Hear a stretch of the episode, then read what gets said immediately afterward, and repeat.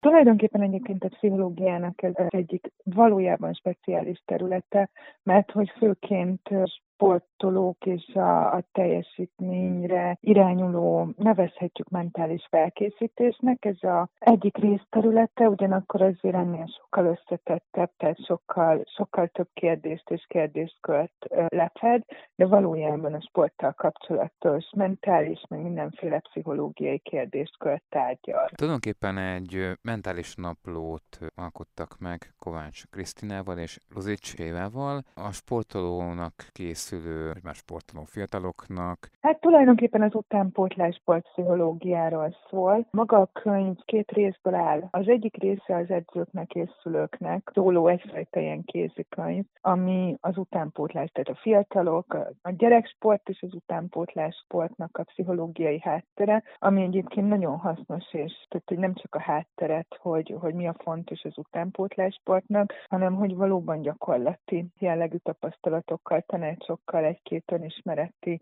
kérdőív segítségével mutat rá mind edzőknek, mind szülőknek, tehát külön blokkokban, mert hogy egyébként a szülők számára nagyon kevés olyan elérhető anyag, vagy ismeretterjesztő könyv van, amiből egyébként ők tájékozódni tudnának arról, hogy, hogy amúgy mire érdemes odafigyelni sportszülőként, mert hogy a sportszülőség egyébként egy létező fogalom. Sokáig az volt a, a probléma, és továbbra is az a probléma, hogy maga a pszichoedukáció míg az edzőknél, edzők esetében már folyamatosan fejlődik, valahogy a szülők sokszor kimaradnak ebből a körből, és hogy sok esetben csak a problémákat látják, akár az edzők is, vagy a sportszakma a szülőkkel kapcsolatban, de hogy kevés figyelmet fordítunk arra, hogy mondjuk őket is támogassuk, mert egyébként valóban nem egyszerű a sportszülőség.